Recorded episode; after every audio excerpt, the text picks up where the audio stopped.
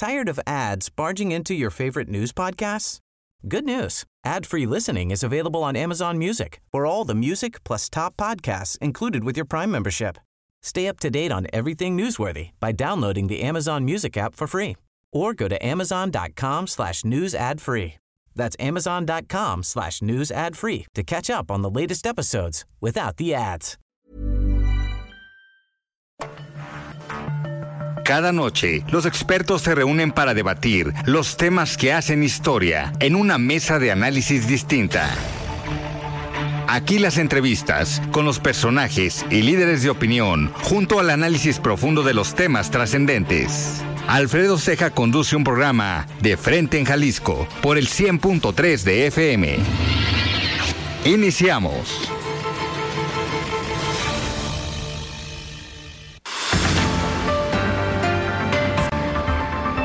Hola, ¿qué tal? Muy buenas noches. Bienvenidos a una emisión más de De Frente en Jalisco, aquí en Heraldo Radio Jalisco. Hoy lunes 20 de febrero quiero agradecer como todos los días en los controles técnicos a Antonio Luna, en la producción y redacción de este espacio a Ricardo Gómez y recordarles nuestro número de WhatsApp para que se comuniquen con nosotros el 3330 1779 66. El día de hoy vamos a tener en entrevista aquí en De Frente en Jalisco a Damián Cepeda, es senador por el Partido Acción Nacional.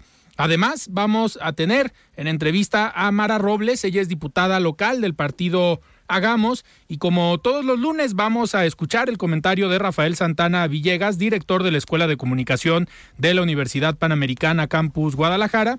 Y también la participación de Salvador Romero, comisionado presidente del Instituto de Transparencia, Información Pública y Protección de Datos Personales del Estado de Jalisco. Les recordamos que nos pueden escuchar en nuestra página de internet heraldodemexico.com.mx, ahí buscar el apartado radio y encontrarán la emisora de Heraldo Radio Guadalajara. También nos pueden escuchar a través de iHeartRadio en el 100.3 de FM. Y les recordamos nuestras redes sociales para que nos sigan y comunicarnos también por esa vía. En Twitter me encuentran como arroba Alfredo y en Facebook como Alfredo Ceja. Y también ya pueden escuchar todas las entrevistas de De Frente en Jalisco en el podcast en cualquiera de las plataformas. El análisis de Frente en Jalisco.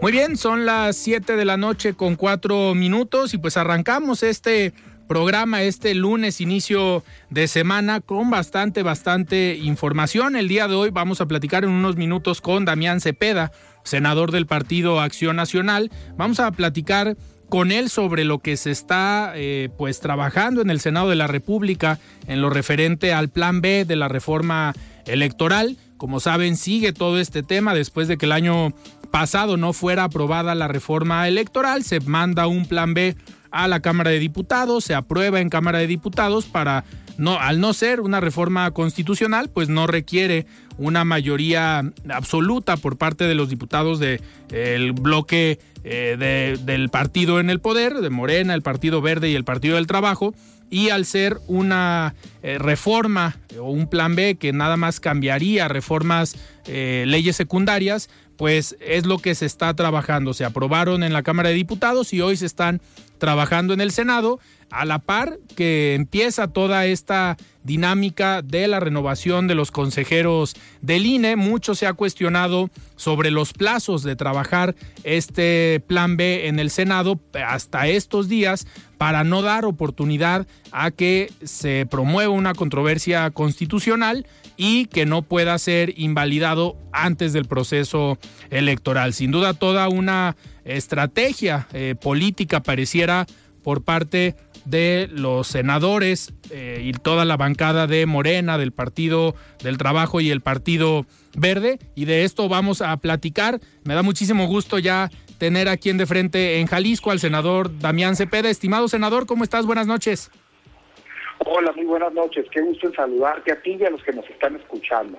Senador, muchísimas gracias. Oye, pues platicar contigo de la otra vez que platicamos cuando estuviste acá en la Feria Internacional del Libro, tuvimos la oportunidad de platicar largo y tendido contigo y ahora, pues la intención es que nos sigas como comentando eh, dos temas. Uno, me gustaría empezar por el tema de eh, el plan B de la reforma, pues de este tema electoral. Eh, ¿Cómo va en el Senado? ¿Está trabajándose? Pareciera inminente que se va eh, a aprobar este plan B, pero comentaba yo ahorita antes de, de enlazarnos de los tiempos que se están viendo en el Senado y pues que tienen una repercusión en la Suprema Corte de Justicia de la Nación por el tema del proceso electoral. ¿Cómo estás viendo el tema, senador, desde ahí, desde donde andas?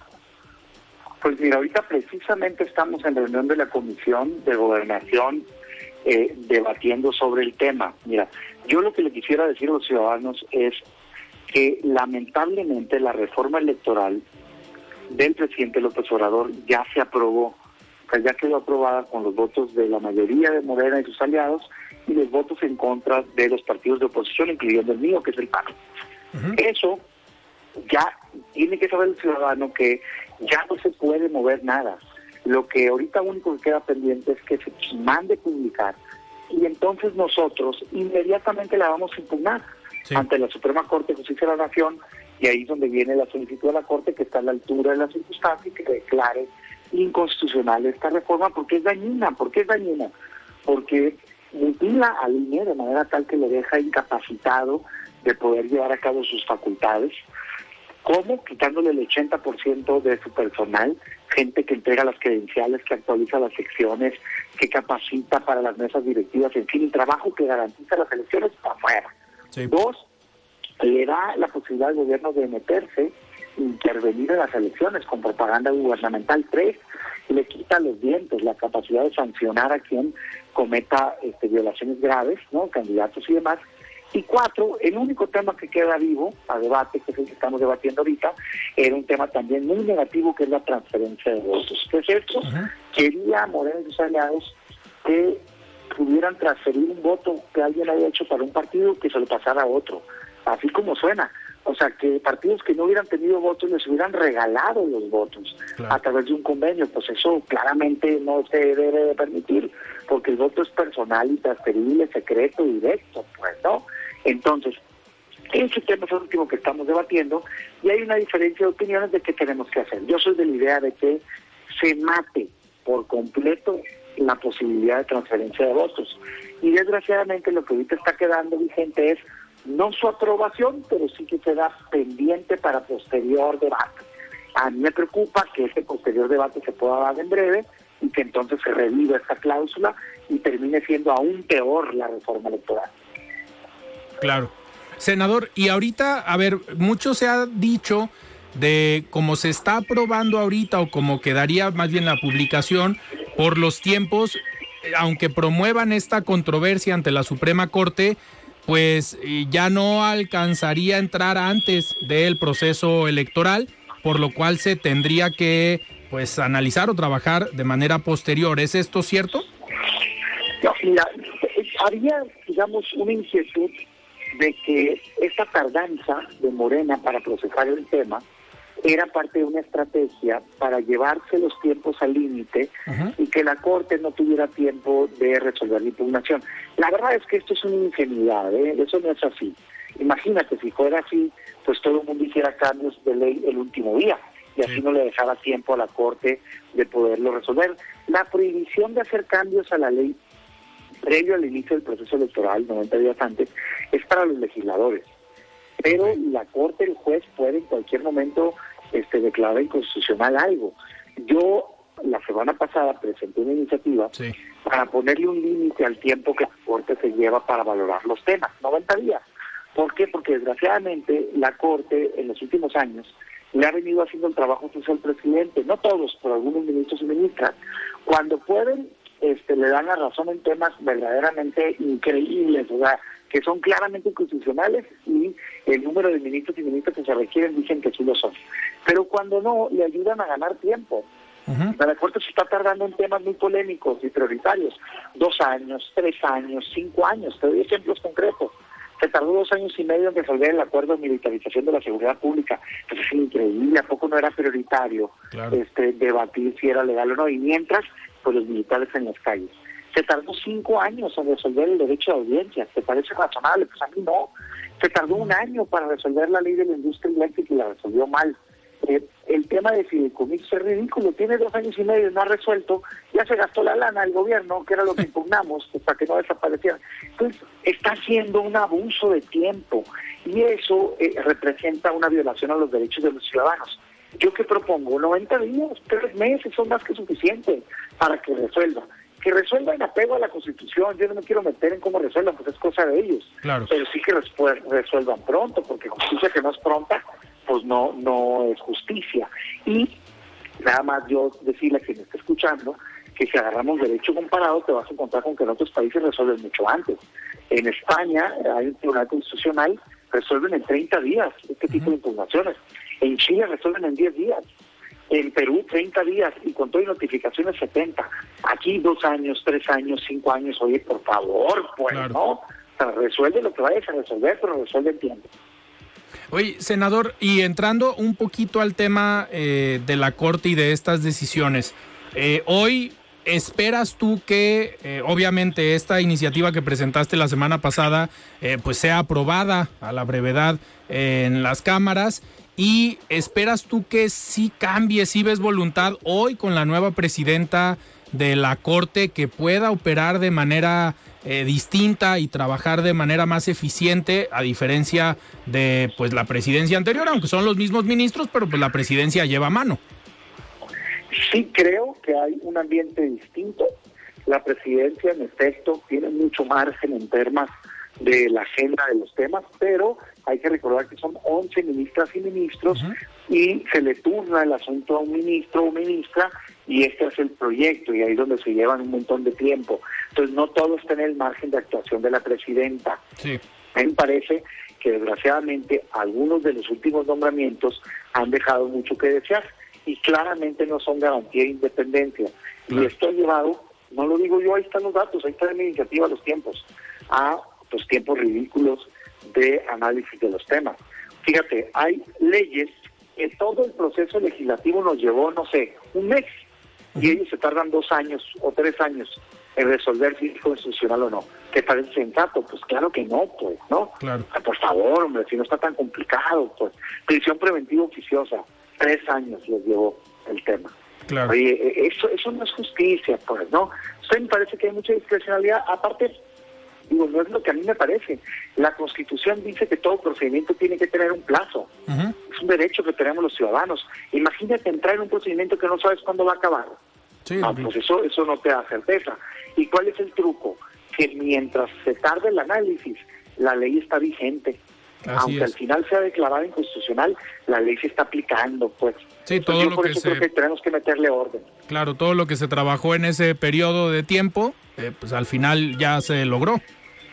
Así es. Eh, senador, aprovechando, nos quedan todavía unos minutos, ya que estamos hablando de la Corte. Tú eres un hombre, eh, digamos, que te gusta estar muy apegado a la ley, siempre en tus participaciones, en tus eh, mensajes, cuando eh, subes a la tribuna, pues te gusta sustentar bien lo que lo que dices.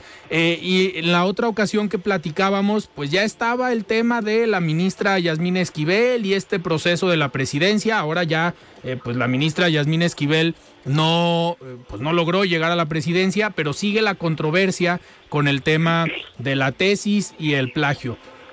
¿Cómo ves tú? ¿Es congruente lo que está haciendo la ministra de ampararse para que la UNAM pues no pueda eh, opinar, no pueda publicar más bien información eh, respecto al tema? ¿No suena incongruente e ilógico? A me parece que le está haciendo un daño institucional enorme a la Corte. Imagínate, el máximo tribunal del país, el que se tiene que destacar por su ética, por su moral, por su buen actuar, el que tiene que poner el ejemplo ¿no? de apego a la ley, y pues trae la ministra metida a la Corte en un escándalo vergonzoso, la verdad, ¿no? Este, la UNAM ya dijo, hay plagio, pues, ¿no? Sí. O sea, hay que usar también el sentido común. Está publicado un documento en una fecha, está publicado otro un año después, es idéntico, pues por favor, ¿no? O sea, es evidente que hay un plagio ahí, no lo digo yo, lo dice el UNAM. Entonces, por supuesto que tiene derecho a defenderse, pero me parece que en el proceso se está llevando este eh, una buena parte del prestigio de la Corte, ¿no? Y esto ya venía señalándose desde antes, desde antes por pues por todo esto, eh, conflicto de interés, digamos así, la palabra amplia, no jurídica, ¿no? En términos de que claramente era alguien muy cercana a eh, el equipo político, ¿no? Y afectivo, ¿no? Del presidente López Obrador, y eso me parece que en términos de un ministro ministra de la Corte no debería de ser.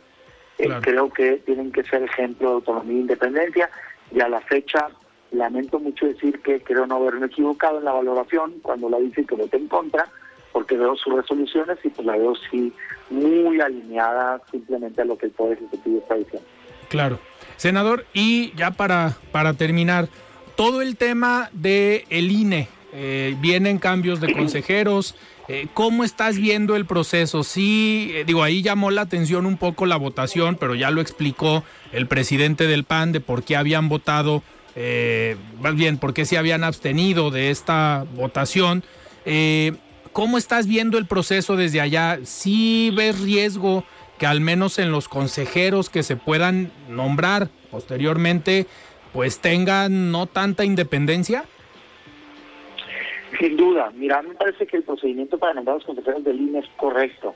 Se hace un comité técnico de evaluación, este comité hace evaluaciones y le propone al órgano político de la Cámara sus finalistas y esos finalistas la Cámara elige por dos terceras partes y se pensó en una salida de decir, bueno, si no se ponen de acuerdo, pues de los finalistas, de los mejores evaluados, se sortean. No es ideal, pero estarías partiendo de la buena fe de que eran los mejores evaluados, por eso se puso así. ¿Qué pasa? Que Morena está viciando el procedimiento de origen. ¿Cómo? Pues está poniendo perfiles muy afines a Morena en el comité evaluador, pues esto ya valió gorro.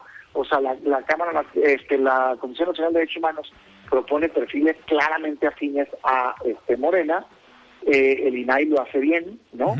Pero en los últimos días en la Cámara, pues en mi opinión, pone perfiles que no debieron de haber sido aprobados.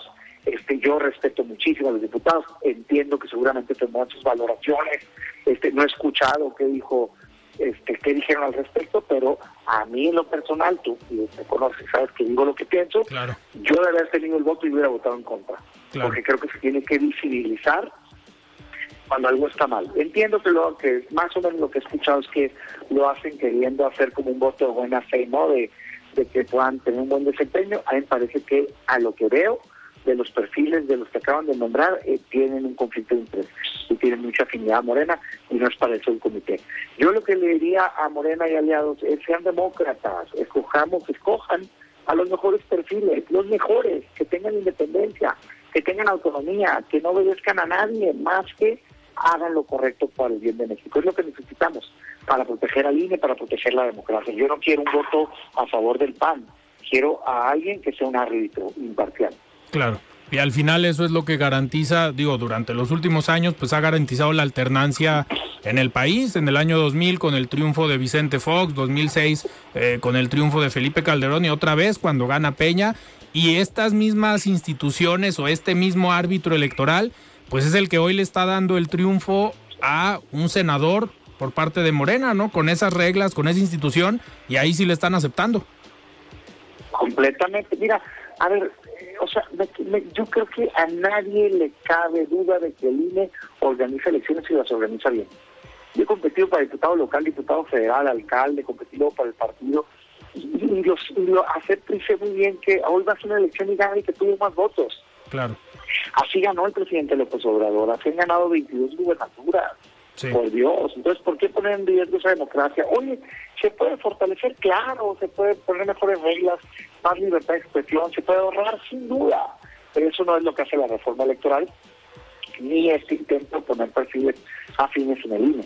Lo que están haciendo es dañar a la democracia y yo por eso hago un llamado, que es el llamado que hoy hice en esta reunión que tuve hoy en Guadalajara con presidentes y expresidentes de cámaras empresariales, de defender la democracia en conjunto, tanto sociedad civil como hoy por hoy la oposición. Qué lástima que el partido mayoritario o el gobierno esté queriendo atacar, pues necesitamos pararnos firmes, ciudadanos y legisladores, y defenderla. Claro, todavía sigues viendo eh, complicado que Movimiento Ciudadano se sume a esta alianza completa, ¿verdad? Pues yo la verdad las cosas que ya te he dicho que no comparto la idea de la alianza PAN-PRI. Así es. Prefiero una alianza PAN-Movimiento Ciudadano o con sociedad civil. Este dado muchos motivos, pero particularmente creo que la ciudadanía hoy por hoy la está rechazando. Y, pero digo, no me quiero clavar ahí, yo lo que hago votos o insisto particularmente al PAN y a toda la oposición en su caso, es que abramos el proceso ya de cara al 24, que nos inviten a todos los que tengamos interés en participar, que nos vayamos por el país debatiendo, exponiendo nuestras ideas, contrastando visiones, hablando de soluciones, cada quien en su trinchera. ¿Quién me prohíbe a mí como senador dar opiniones sobre economía, seguridad, salud? Nadie. Mostremos, y eso permitiría jalar la atención, la marca a la oposición, mostrar nuestros perfiles, ver de qué cuero salen más correas y elegir a la mejor persona. Y en todo caso, pues esta diferencia de opiniones de si alianza sí, alianza no, metámosla, convirtámosla en parte del debate y al final hagamos lo que la ciudadanía dice. Si la mayoría dice, ah, yo me allano, yo votaré en contra, pero me allano, pues soy demócrata. Pero si la mayoría dice que no, pues yo diría, hagamos un proyecto mejor, que sea una alternativa, que genere esperanza de cara al futuro, que represente el futuro, no pasado, pues, ¿no? Claro. Ya digo, la otra vez que platicamos, ya aquí levantaste la mano y dijiste que te gustaría participar en este proyecto. Ahorita lo, lo comentas nuevamente, pero en estos recorridos que ya estás haciendo, hoy veniste a Jalisco, eh, es para ir, obviamente no haciendo campaña, eso no jamás, pero para ir haciendo acuerdos, eh, recogiendo puntos de vista para poder armar tus propuestas y en su momento darlas a conocer.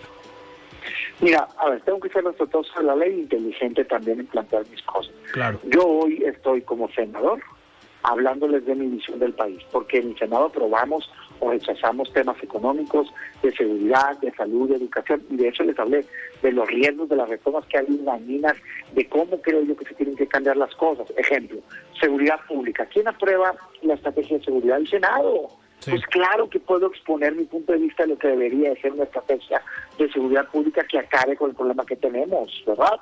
Y así sucesivamente. Entonces, eso es lo que estoy haciendo. Eso es lo que promuevo. Oigan, hablamos cada quien desde su trinchera sin violar la ley de la visión que tiene el país y cuando llegue el momento, pues ya entremos en un proceso electoral. Perfecto. Senador, pues yo te agradezco que hayas eh, tomado esta llamada para platicar con nosotros acá en De Frente en Jalisco. Muchas gracias. Muchísimas gracias, senador. Muy buenas noches. Platicamos con el senador Damián Cepeda del Partido Acción Nacional. Vamos a un corte y regresamos.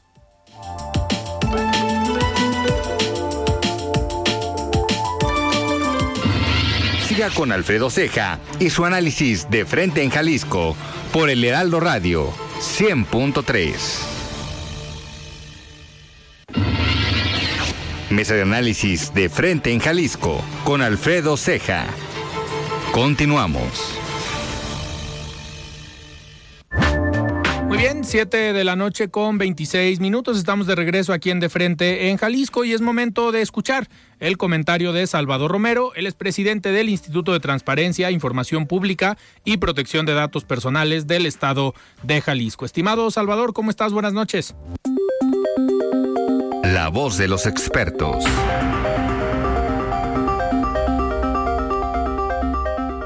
¿Qué tal Alfredo? Muy buenas noches, un gusto saludarte como cada lunes a ti y a todo tu auditorio.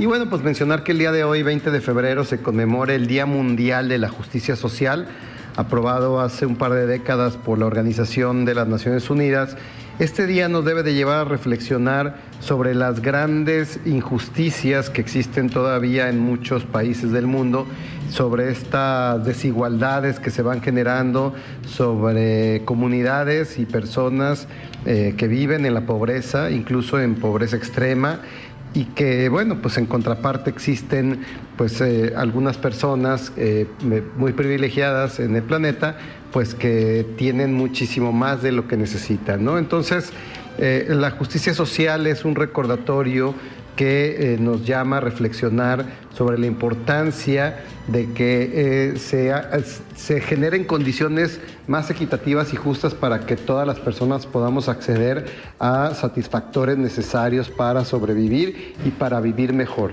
Y en ese sentido, en ese contexto, el derecho de acceso a la información es una herramienta indispensable para poder lograr eh, esta justicia social por muchas razones.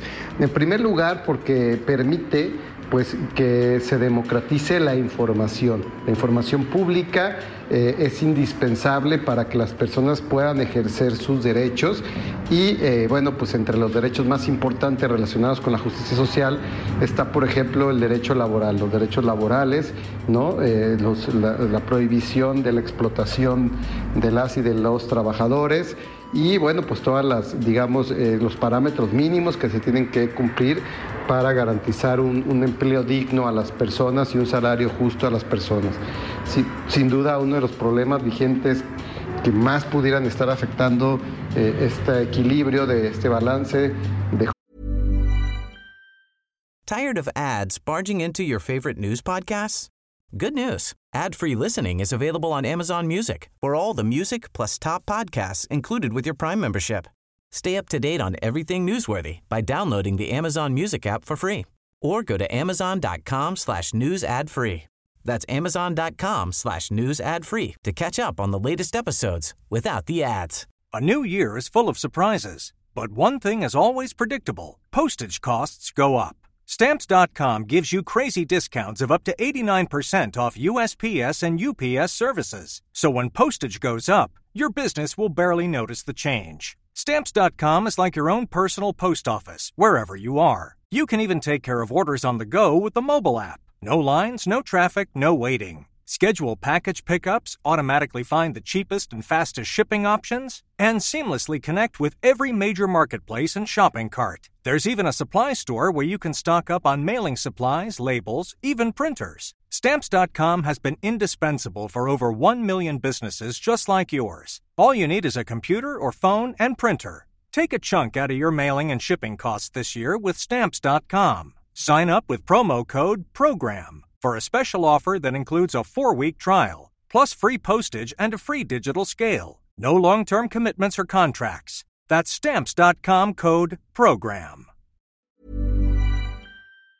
Justicia social, pues es el tema, inflación, eh, tema inflacionario, ¿no? La inflación, pues siempre ha sido eh, un rival, ¿no? De la justicia social por la pérdida que representa para el poder adquisitivo de las personas y es evidente que le pega mucho más a quienes menos tienen, a quienes menos ingresos tienen, son quienes más padecen el tema inflacionario y esto pues acaba agravando las injusticias sociales, ¿no?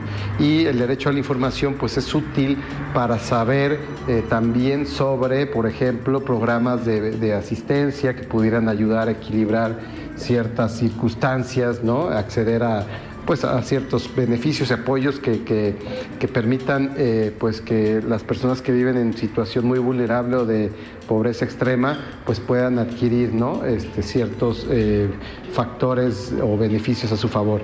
En general, Alfredo, pues la justicia social es indispensable para que haya equilibrios en la sociedad, para que haya satisfacción en la sociedad y para evitar estas distorsiones tan enormes que pudieran llegarse a presentar y que pudieran generar el descontento social, que muchas veces se traduce en riesgos para el Estado de Derecho y para la democracia, este, y en riesgos pues para que se eh, puedan acariciar ¿no? como viables sistemas eh, de organización política, social y económica, pues que han fracasado una y otra vez, pero que cuando se, se, generan condiciones de injusticia social vuelven a aparecer atractivos, sistemas antidemocráticos, sistemas eh, en los cuales pues se, pudiera eh, establecer algún esquema comunista, socialista, que, insisto, a la larga pues han demostrado ser desastrosos, no resuelven la injusticia social, al contrario, eh, suelen eh, hacer todavía generar más pobreza y por lo tanto pues es importante que se combata dentro del Estado de Derecho y dentro del marco de la democracia este gran problema y una de las, de las vías más importantes que existe es a través de la existencia y la protección de derechos humanos como el derecho a la información o el derecho a la protección de datos personales. Un gusto saludarte Alfredo, que tengas muy buenas noches a ti y a todo tu editorio.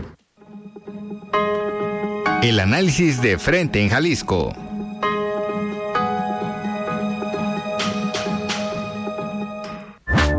Muchísimas gracias Salvador por este comentario. Y me da muchísimo gusto tener ya en la línea a la diputada local del partido Hagamos, Mara Robles. Estimada diputada, ¿cómo estás? Buenas noches. Buenas noches, me da muchísimo gusto saludarte. Muchísimas gracias, diputada. Oye, pues a ver, has estado eh, muy activa en estos últimos días eh, porque ha generado mucha polémica el, pues el resultado del informe y el análisis que hizo el Instituto Mexicano para la Competitividad del INCO sobre pues el estatus eh, de los recursos humanos del Congreso, que es algo que históricamente pues se ha dicho mucho sobre si la nómina está inflada, si hay mucho personal, si hay algunos que no van a trabajar, pero pues hoy se tiene un estudio de una instancia eh, externa que pues se contrató para que hiciera este análisis. Eh, ¿Qué nos puedes platicar, eh, diputada, de los resultados más allá de lo que ya hemos visto por algunos, pues por algunas comunicaciones que han tenido ustedes mismos? Claro que sí, con mucho gusto. Bueno, en primer lugar, yo quiero decir que estoy muy orgullosa de que se haya hecho ese estudio, porque una cosa es que la oposición su servidora, los medios de comunicación, afirmáramos que la nómina del Congreso era obesa y otra cosa es que todos los diputados hayamos validado un estudio que realizó una institución sin fines de lucro, sin conflicto de interés, y los datos que ahora tenemos están validados científicamente. Entonces, de entrada es un éxito la honestidad de decir, tenemos un problema y en lugar de ocultarlo, lo vamos a ventilar lo vamos a transparentar y estos son los resultados. Entonces, lo primero para mí es que fue un éxito hacer el diagnóstico, ¿de acuerdo? Sí. Luego, los resultados, pues son terribles. Es decir, la nómina del Congreso, por un lado, es excedida. En segundo lugar, no es un problema sencillo, así como de, bueno, pues hay 30 aviadores, córralos. Claro. Porque una cosa es detectarlos y otra cosa es elaborar un buen expediente para hacer despidos justificados y no cometer barbaridades ni tropelías, porque no se trata de ir contra los trabajadores que sí trabajan. Se trata de acabar con un régimen patrimonialista que contrató personas sin los méritos y sin la preparación para ocupar un cargo. Entonces, es más complejo que corran a mansalva. Eso no se puede.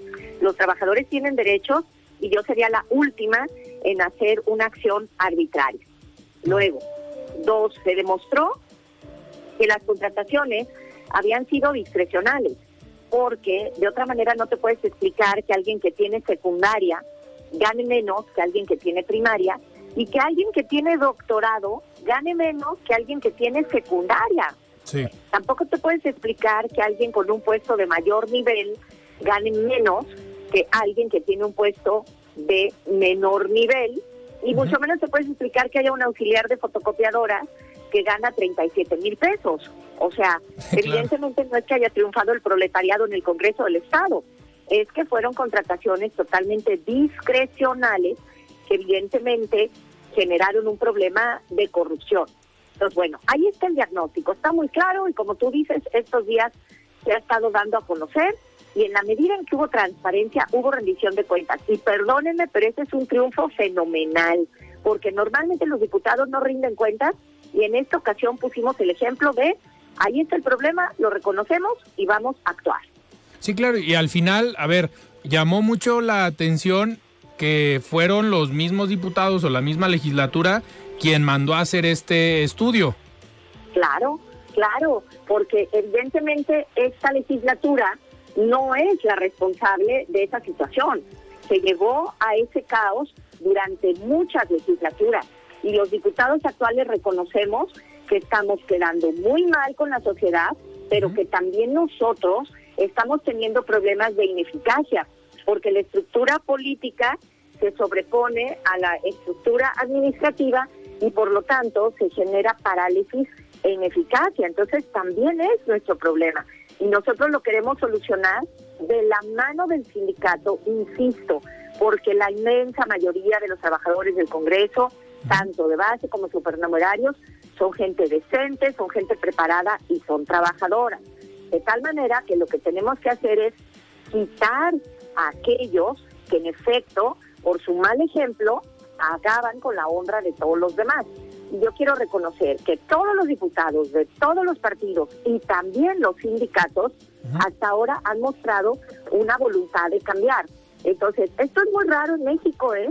O sea, normalmente en nuestro país se niegan los problemas y la complicidad en torno a lo malo es la que gana.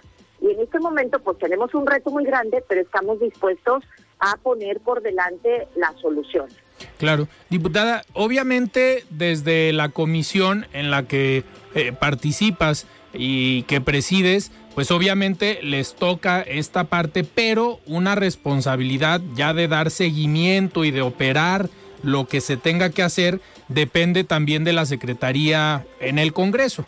Eh, Así es. ¿Qué es lo que sigue o qué, qué, están, qué han platicado y cuáles son los pasos a seguir para que no quede nada más? Pues nos entregaron el estudio y aquí quedó y pues sí nos dimos cuenta que había eh, pues un exceso en la nómina o 600 personas.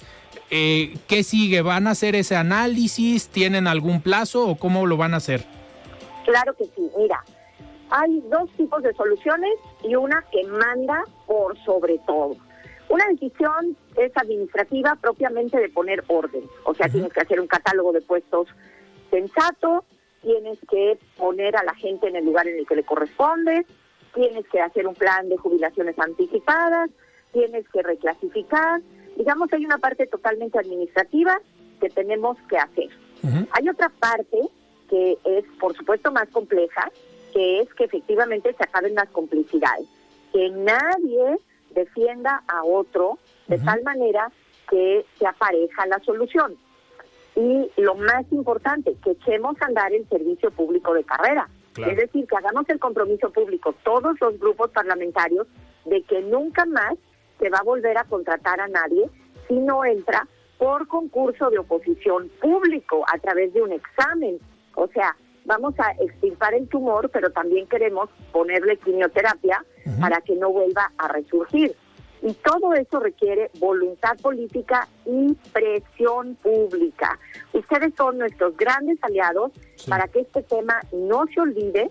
La ciudadanía no tiene que quitarnos el dedo de la llaga y tenemos que tener un plazo muy breve para que antes de que arranquen todos los asuntos electorales hayamos tomado una decisión por consenso, porque de otra manera, si nos pesca lo va a ser muy difícil llegar a acuerdos.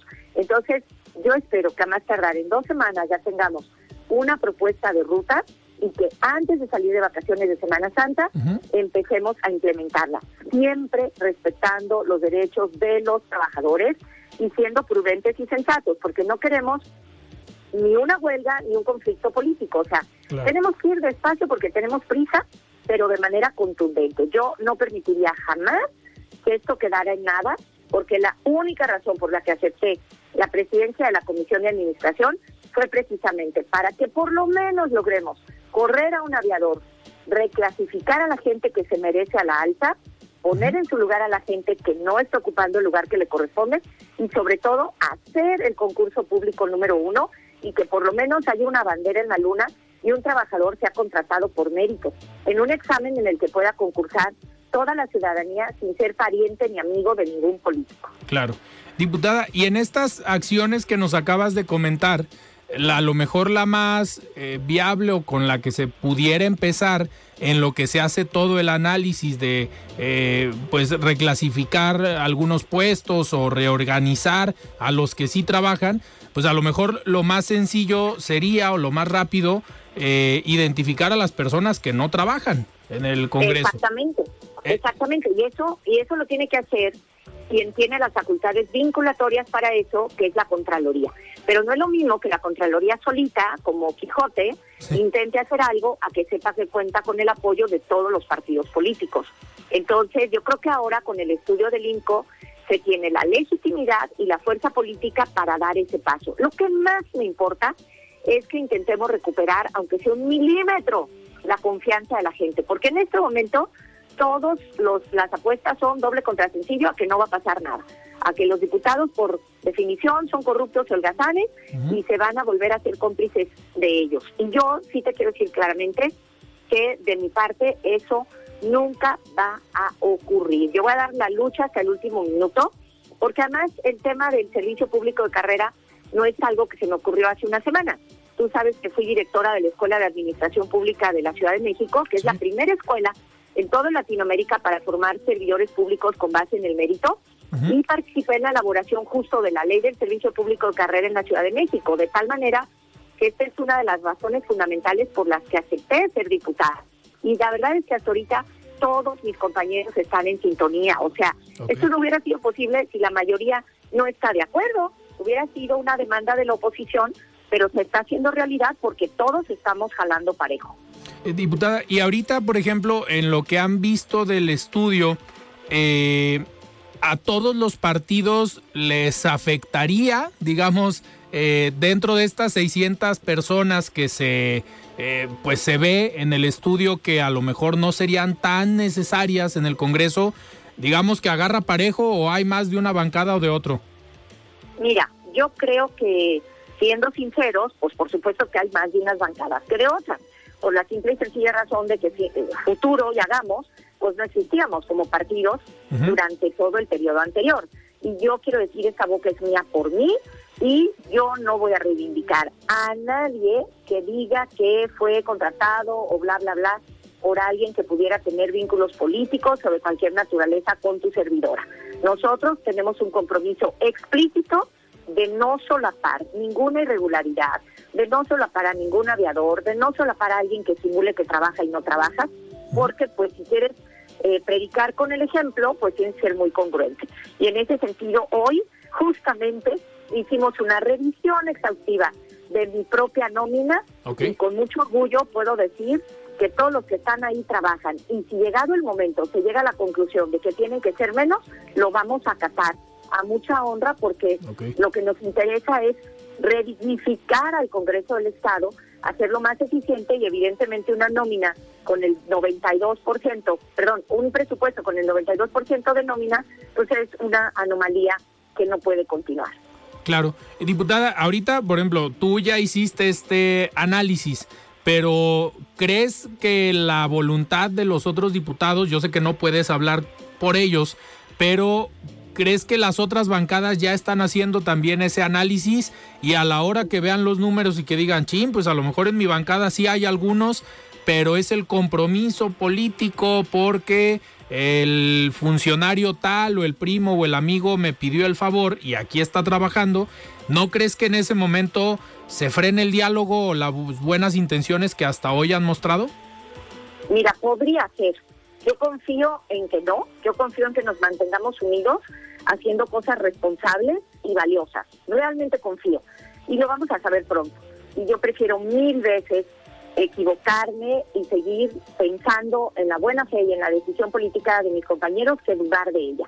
O sea, hasta ahorita han cumplido. Es decir, aprobamos el reglamento del Servicio Civil de Carrera, también aprobamos hacer el estudio dimos a conocer el estudio íntegramente. O sea, para ser francos, hasta ahorita nadie se ha rajado. Entonces, bueno, pues yo confío en que seguirá siendo así, no solamente porque yo estoy segura de que también mis compañeros quieren dignificar al Congreso, sino porque ellos también padecen de esta ineficiencia. O sea, en este momento todos tenemos el mismo problema. Es decir, el Congreso no funciona como debe de ser porque en realidad hay un cierto número de personas que no trabajan y otras que no hacen lo que tienen que hacer.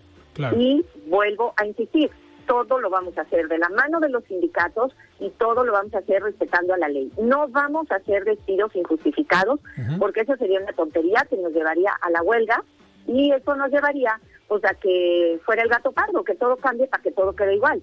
Como yo te digo, yo me doy con que salga un aviador y con que por primera vez entre alguien por concurso. Así de grave es la situación y así de difícil es lograrlo.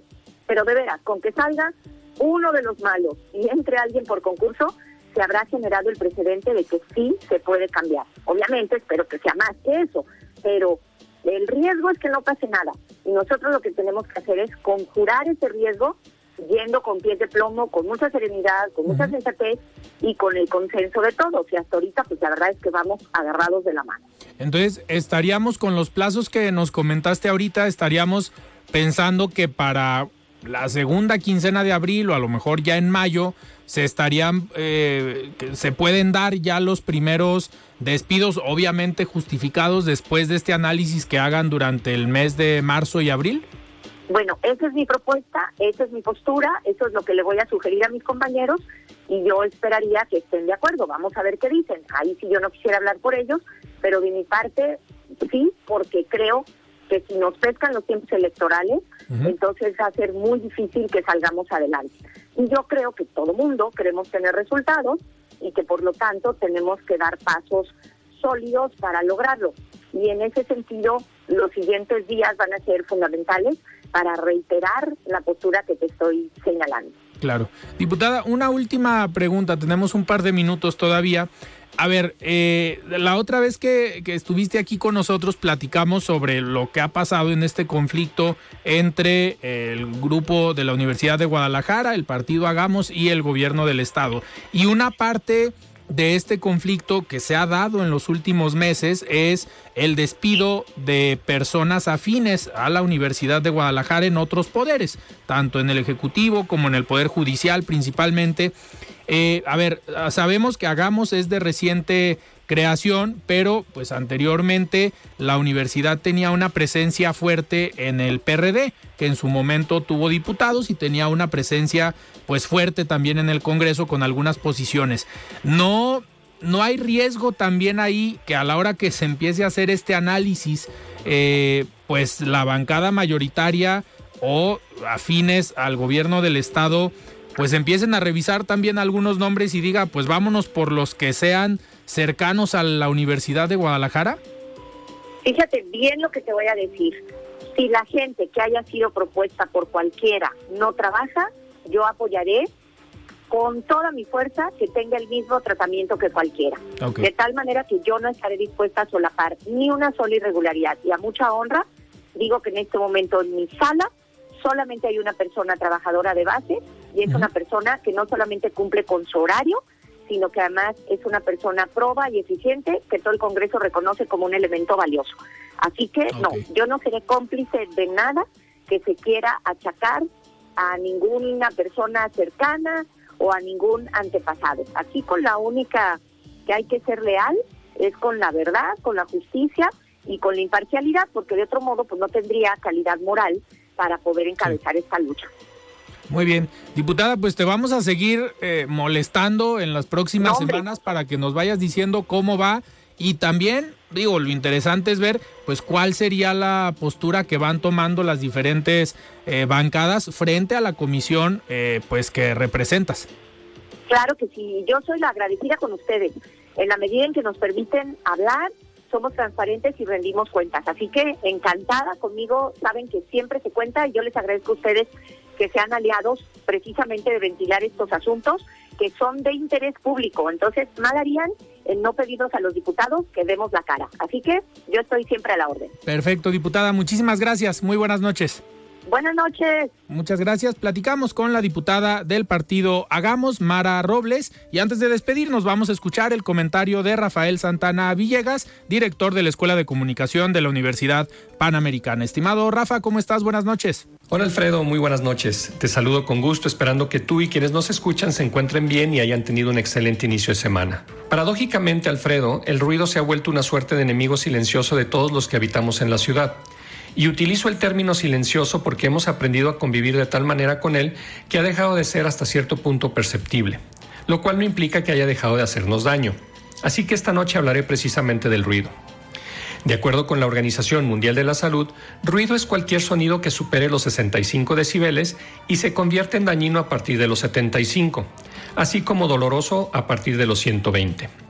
Las fuentes del ruido pueden ser varias y más en las ciudades, donde constantemente convivimos con un tránsito cada vez más pesado, trenes, aviones, construcciones, ruido industrial y otra serie de actividades cuyos altos niveles pueden dañar el órgano auditivo. Pero hay otras que aunque sean de niveles más bajos pueden molestar o afectar la salud psicosomática.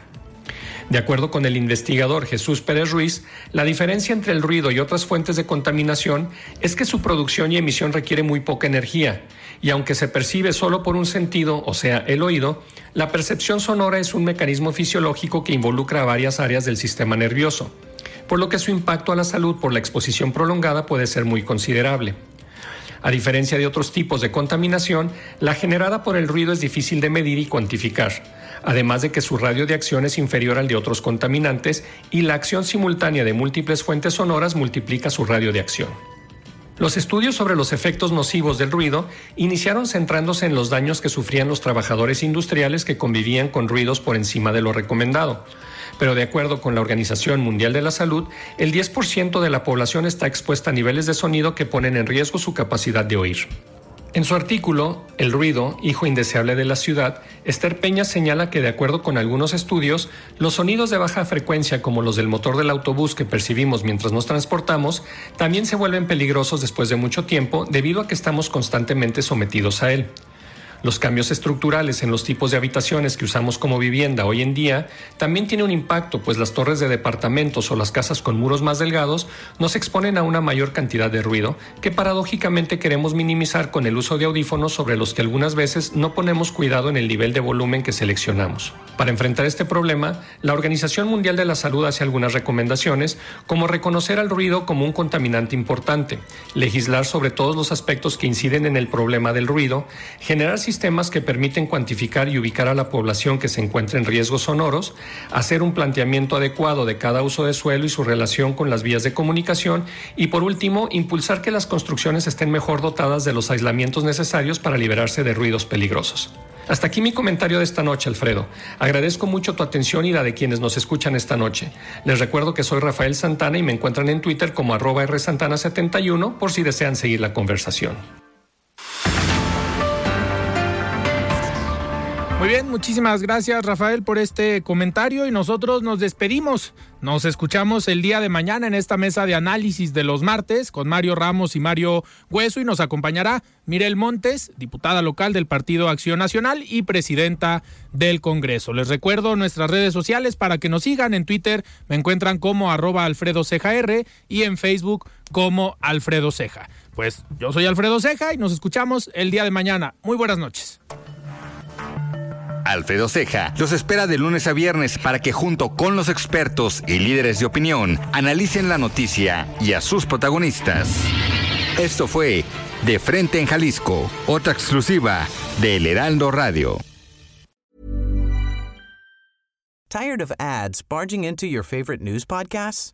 Good news. Ad-free listening is available on Amazon Music. For all the music plus top podcasts included with your Prime membership.